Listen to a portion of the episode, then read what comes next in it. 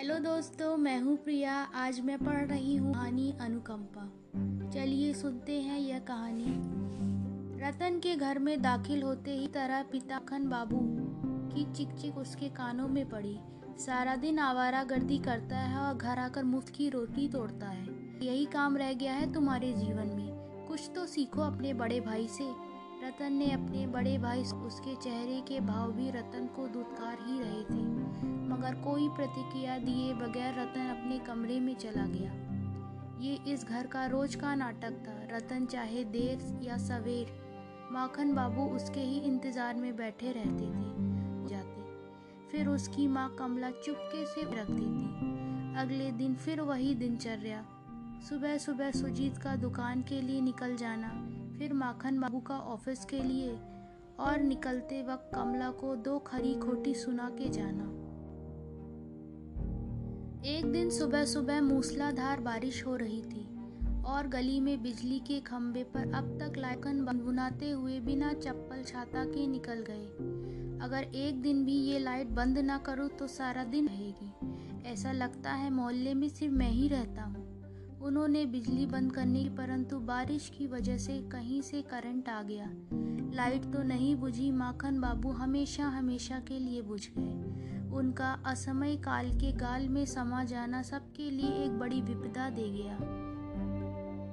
सरकारी नौकरी में रहते हुए गुजरने के कारण अनुकंपा नियुक्ति तो दोनों भाइयों में से किसी एक को ही मिलनी थी, परंतु पेश फसा की किसी मिले। क्योंकि नौकरी की सारी योग्यता दोनों ही भाई पूरी करते थे। रतन ने तो पहले ही यह कह के मना कर दिया था कि भैया बड़े हैं, समझदार हैं, उन्हें ही करने दो। फिर बात उठी कि सुजीत ने नौकरी की तो दुकान देगा काफ़ी सोच विचार के बाद कमला की ही जिद पर यह फैसला हुआ कि सरकारी नौकरी रतन को मिले। दुकान बाबू, सारा रिटायरमेंट का पैसा और माँ को मिलने वाली पेंशन भी सुजीत को मिले। समय के साथ माखन बाबू वाला सारा भार रतन ने ले लिया था। अपने जीवन के लिए अब उसके पास ना तो समय बचता था, ना ही पैसे। माखन बाबू रहते हुए कुछ खरी खोटी के बाद ही सही उसे पॉकेट खर्च मिल ही जाया करता था। पर अब वो उसे उतना भी ना मिला। तनख्वाह मिलते ही वह सिर्फ़ आने जाने के बस का किराया अपने पास रखकर सारा पैसा माँ को दे देता। कभी ज़रूरत पड़ती तो उन्हीं से मांग लेता। कमला अपने हिसाब से घर चलाया करती थी। महीना खत्म होते होते उसके पास कुछ भी नहीं बचता था। वह चाह के भी रतन को अलग से कुछ पैसे नहीं दे पाती थी।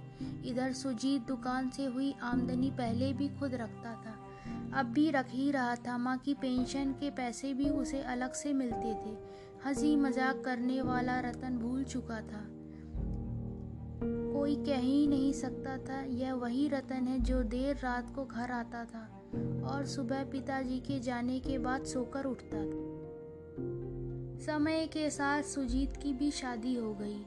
एक पिता की भांति पूरी ज़िम्मेदारी के साथ रतन ने सुजीत की शादी करवाई। ऐसा लग रहा था कि मानो बड़ा भाई सुजीत नहीं रतन है। शादी के सारे मेहमान जा चुके थे, बस रमा रह गई थी। रात में पूरा परिवार साथ में ही खाना खा रहा था, तभी रमा ने रतन से कहा, अब बस तुम्हारी बारी है, कोई लड़की देख रखी है या वो भी हमें ही ढूंढनी होगी? अरे नहीं दीदी, अभी इतनी जल्दी कहाँ? अभी अभी तो भैया की शादी हुई है, रतन ने शर्माते हुए कहा। क्यों? तुम्हें तो चुटकी में लड़की मिल जाएगी। बस तुम हाँ तो करो, पिताजी वाली सरकारी नौकरी है ना भाई? कौन नहीं देगा अपनी लड़की तुम्हें? कुछ भी कहो, फ़ायदा तो रतन को ही हुआ है। बगैर किसी मेहनत के सरकारी नौकरी भी मिल गई। वैसे ये हक तो सुजीत भैया का ही बनता था। रमा ने कुछ सोचे बगैर ही बोल दिया। मैंने तो कहा ही था, भैया को करने दो। पर माँ की ही जिद थी। रतन ने संक्षिप्त में उत्तर दिया। हाँ भाई, माँ के तो तुम ही लाडले हो, बाकी हम दोनों भाई बहन तो बस एक ही हैं। इस बार रमा ने तंज कसा। पर सुजीत भैया को एक नहीं, बल्कि तीन तीन फ़ायदे हुए हैं। एक, पिताजी द्वारा करवाई गई दुकान। दूसरा, उनके रिटायरमेंट के सारे पैसे। तीसरा पेंशन बस तुम्हें ही कुछ नहीं मिला। रतन ने फिर छेड़ा। सबकी नज़र तो मुझ पर ही है। इसे जो नौकरी मिली, इसका कुछ नहीं। सुजीत ने तेज आवाज़ में कहा, घर में आई नई नवेली दुल्हन चुपचाप सब सुन रही थी। नौकरी मिली तो क्या निभा तो मैं ही रहा हूँ सबको। दिन रात पिताजी वाली नौकरी, पिताजी वाली नौकरी सुन सुन कर मेरा दिमाग खराब हो गया है। नौकरी तो मिल गई परंतु बदले में मेरी सुख शांति सब खत्म हो गई है। खुद के लिए पैसे तो दूर समय भी नहीं बचता। रमा दीदी की शादी का लोन अब तक चल रहा है, रतन ने गुस्से में कहा। अब पिताजी वाली नौकरी तुम्हें मिली है तो तुमको ही करना पड़ेगा, रमा ने बगैर किसी अफसोस के कहा। तो फिर मुझे क्या मिला दीदी? सबको लगता है कि पिताजी वाली नौकरी मिल गई है, पर फिर सब पिताजी वाली उम्मीदें भी तो लगाए बैठे रहते हैं। अपने लिए तो कुछ नहीं बचता है मेरे पास।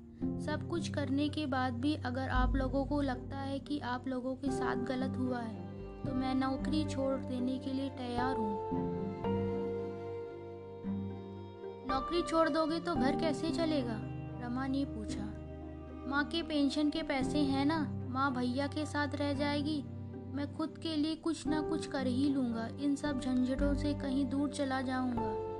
रतन ने अपनी बात रखी। सबके हिस्से के पैसे मार कर रखोगे तो हम सबको झंझट में नहीं लगेगा? सुजीत ने ताना मारा। इतना सुना ही था कि रतन ने खाना छोड़ा और अपने कमरे में चला गया। अगर नौकरी छोड़ देगा तो लोन के पैसे कौन भरेगा? रतन के जाने के बाद सुजीत ने सबके बीच अपना सवाल रखा।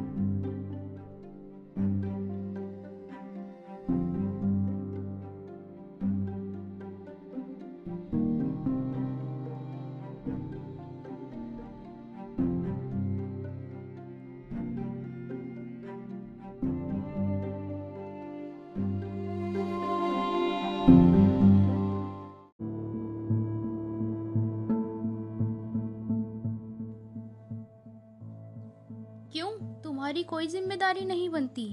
कमला ने गुस्से से पूछा, तेरे पिताजी ने तुझे दुकान करके दी है, उनके रिटायरमेंट के पैसे तुझे ही मिले ही है। मेरी पेंशन के सारे पैसे तुम्हें मिलते हैं। तुम्हारी भी तो कोई ज़िम्मेदारी बनती है कि अपनी बहन के लिए कुछ करो। तुम्हारी शादी हुई, एक पैसा नहीं मांगा तुमसे। कल को तुम्हारा परिवार बढ़ेगा, अगर घर के खर्च में तुम हाथ नहीं बटाओगे तो इस तरह से कैसे चलेगा? कमला का गुस्सा जारी रहा। उन्होंने रतन का खाना उठाया और उसके कमरे में चल दी। उठ, खा ले, कमरा ने रतन के सर में हाथ सहलाते हुए कहा। आज पिताजी की बहुत याद आ रही है, माँ। रतन ने सिसकियाँ भरते हुए कहा।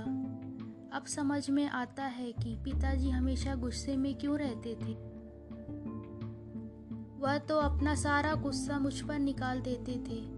पर मैं तो सबसे छोटा हूँ, मैं अपना गुस्सा किस पर निकालूं? तुम्हें गुस्सा करना है ना, मुझ पर कर लो।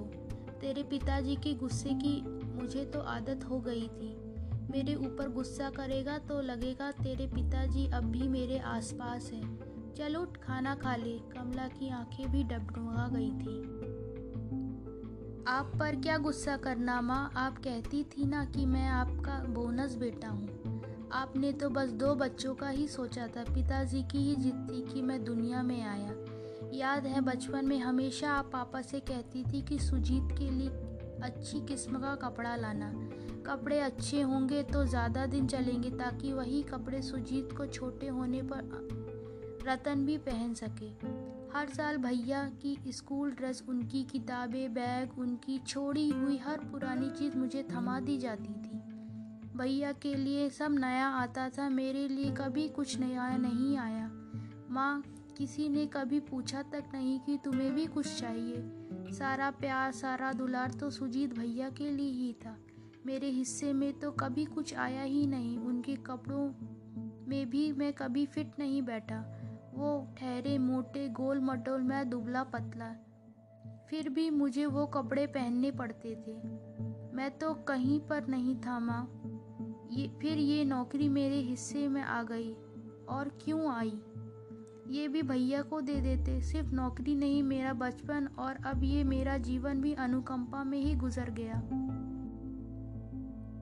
मैं आज भी इस घर में फिट नहीं बैठता हूँ, आप ही कुछ रास्ता बताओ ना माँ। रतन की बातों ने कमला को एकदम निशब्द कर डाला। गहरी सांस लेते हुए बोली, उठ, खाना खा ले। रमा के जाने से पहले कोई ना कोई रास्ता निकालती हूँ। उनकी आवाज़ भर्रा चली थी। कमला की नींद गायब थी। आज वो सब सुना जिस पर उसने कभी ध्यान नहीं दिया था। बचपन से लेकर आज तक इतना सब कुछ उसके अंदर भरा पड़ा था। बेरोजगारी में और उसके हमेशा डांटते रहने पर भी यह नहीं टूटा। पर घर के हालात ऐसे थे कि जो उसने तोड़ दिया। कुछ तो हल निकालना ही होगा, वरना यह दशा भयावह रूप ले लेगी। सुबह पूरा परिवार फिर साथ में नाश्ता कर रहा था। रात की घटना की वजह से माहौल एकदम शांत था। कबला ने चुप्पी तोड़ते हुए कहा, बहुत सोचने के बाद मैंने कुछ फैसला किया है। उन्होंने बात अधूरी छोड़ दी इस उम्मीद में कि कोई प्रति प्रश्न करेगा, पर किसी ने कोई सवाल नहीं किया। वह पूरी दृढ़ता से बोली मैंने फैसला किया है कि रमा की शादी का लोन का भुगतान मेरी पेंशन के पैसों से होगा और घर का आधा कर सुजीत और आधा रतन उठाएगा। फिर थोड़ा रुक कर कहा, अगर किसी को कोई परेशानी है तो अभी खुलकर कह दे। सब खामोशी से नाश्ता कर रहे थे, किसी ने कुछ नहीं कहा। शायद किसी को कोई परेशानी नहीं थी, शायद। दोस्तों, हमने सुनी यह कहानी अनुकंपा। आपको यह कहानी कैसी लगी, इस पर ज़रूर अपने विचार रखिए। मैं फिर आऊँगी एक नई कहानी के साथ। तब तक के लिए धन्यवाद।